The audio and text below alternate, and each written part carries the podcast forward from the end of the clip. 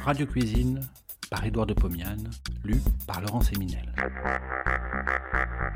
De 1923 à 1929, Édouard de Pomian présente, tous les vendredis soirs sur Radio Paris, ce qui fut sans doute la première émission culinaire radiophonique. Cela s'appelait Radio Cuisine. Près d'un siècle plus tard, nous donnons à réentendre ces quelques 200 chroniques qui firent la joie des auditeurs de l'époque. Semaine, l'arrêt avec ou sans beurre noir. À une de mes élèves qui me demandait si j'avais obtenu une dispense de quatre temps pour parler de cuisine grasse le vendredi, j'ai menti, j'ai répondu oui. Tant pis, c'est du reste un mensonge qui mérite l'absolution, puisque mes recettes, énoncées le vendredi soir, ne sont en général mises en œuvre que le dimanche suivant. Cependant, mieux par un remords, je vais parler aujourd'hui de cuisine maigre, de poisson. Je rejette d'avance les poissons de luxe, les bars, les barbus, les mulets, les sols, les turbos, considérant que les personnes qui font des dépenses somptueuses pendant le carême ne font pas tout à fait abstinence. Je parlerai de poissons bon marché.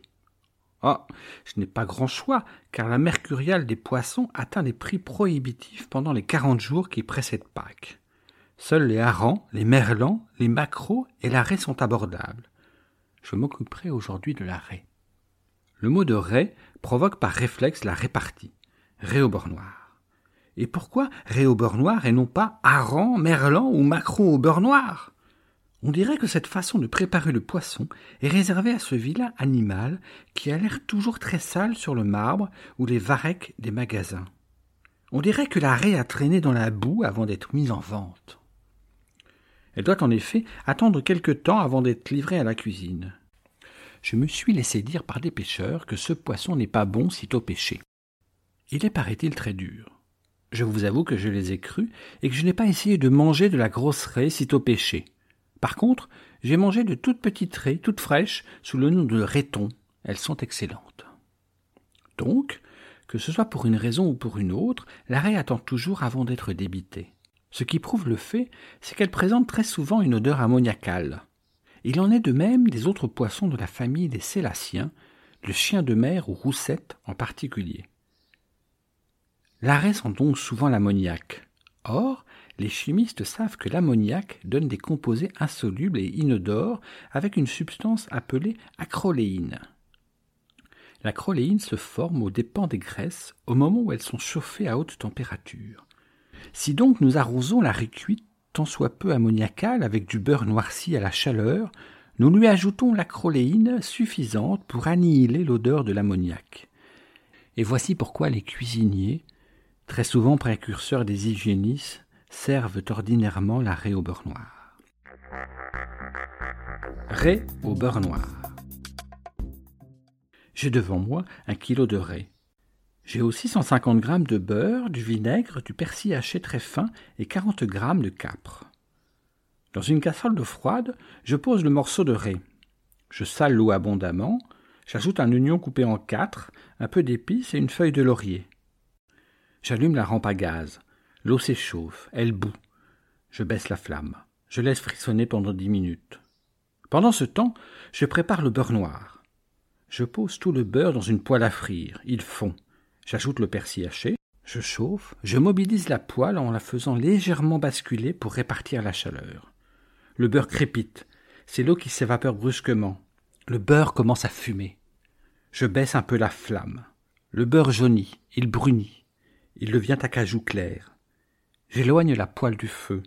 J'attends trois minutes. J'ajoute une cuillère à café de vinaigre. Je mélange, je porte sur le feu, je laisse s'établir l'ébullition. J'attends une minute. Le beurre est prêt. J'ajoute un peu de poivre. Je sors le poisson de l'eau. Je le laisse égoutter. Ceci est très important. Je le place sur un plat chaud. Je le parsème de capre et l'arrose de beurre noisette. Je sers. Je vous parie que j'aurai des reproches. Il n'y a pas assez de beurre. La prochaine fois, j'en prendrai 200 grammes. C'est cher, mais l'arrêt, c'est la mort du beurre, me disait une vieille concierge lorsque j'avais dix ans raie à la vinaigrette. Si je trouve que le beurre est trop cher, j'accommode l'arrêt chaude à l'huile et au vinaigre, c'est excellent. raie à la crème. Je fais cuire la raie à l'eau comme je l'ai indiqué plus haut. Je vais préparer une sauce assez économique. Je refroidis une louche d'eau de cuisson de la raie. Dans une casserole, je fais fondre 60 g de beurre. J'ajoute deux cuillères à café de farine, je chauffe, je mouille avec l'eau de cuisson tiède, je tourne au fouet, je chauffe. La sauce épaissit. Elle bout. La sauce est trop épaisse. Je lui ajoute un peu de bouillon de poisson chaud. Je mélange. La voilà à bonne consistance. J'ajoute 60 g de crème épaisse. Je mélange. Je laisse bouillir une seconde.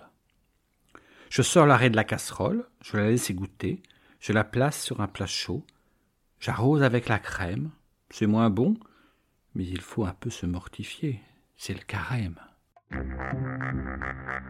Bon appétit et à la semaine prochaine.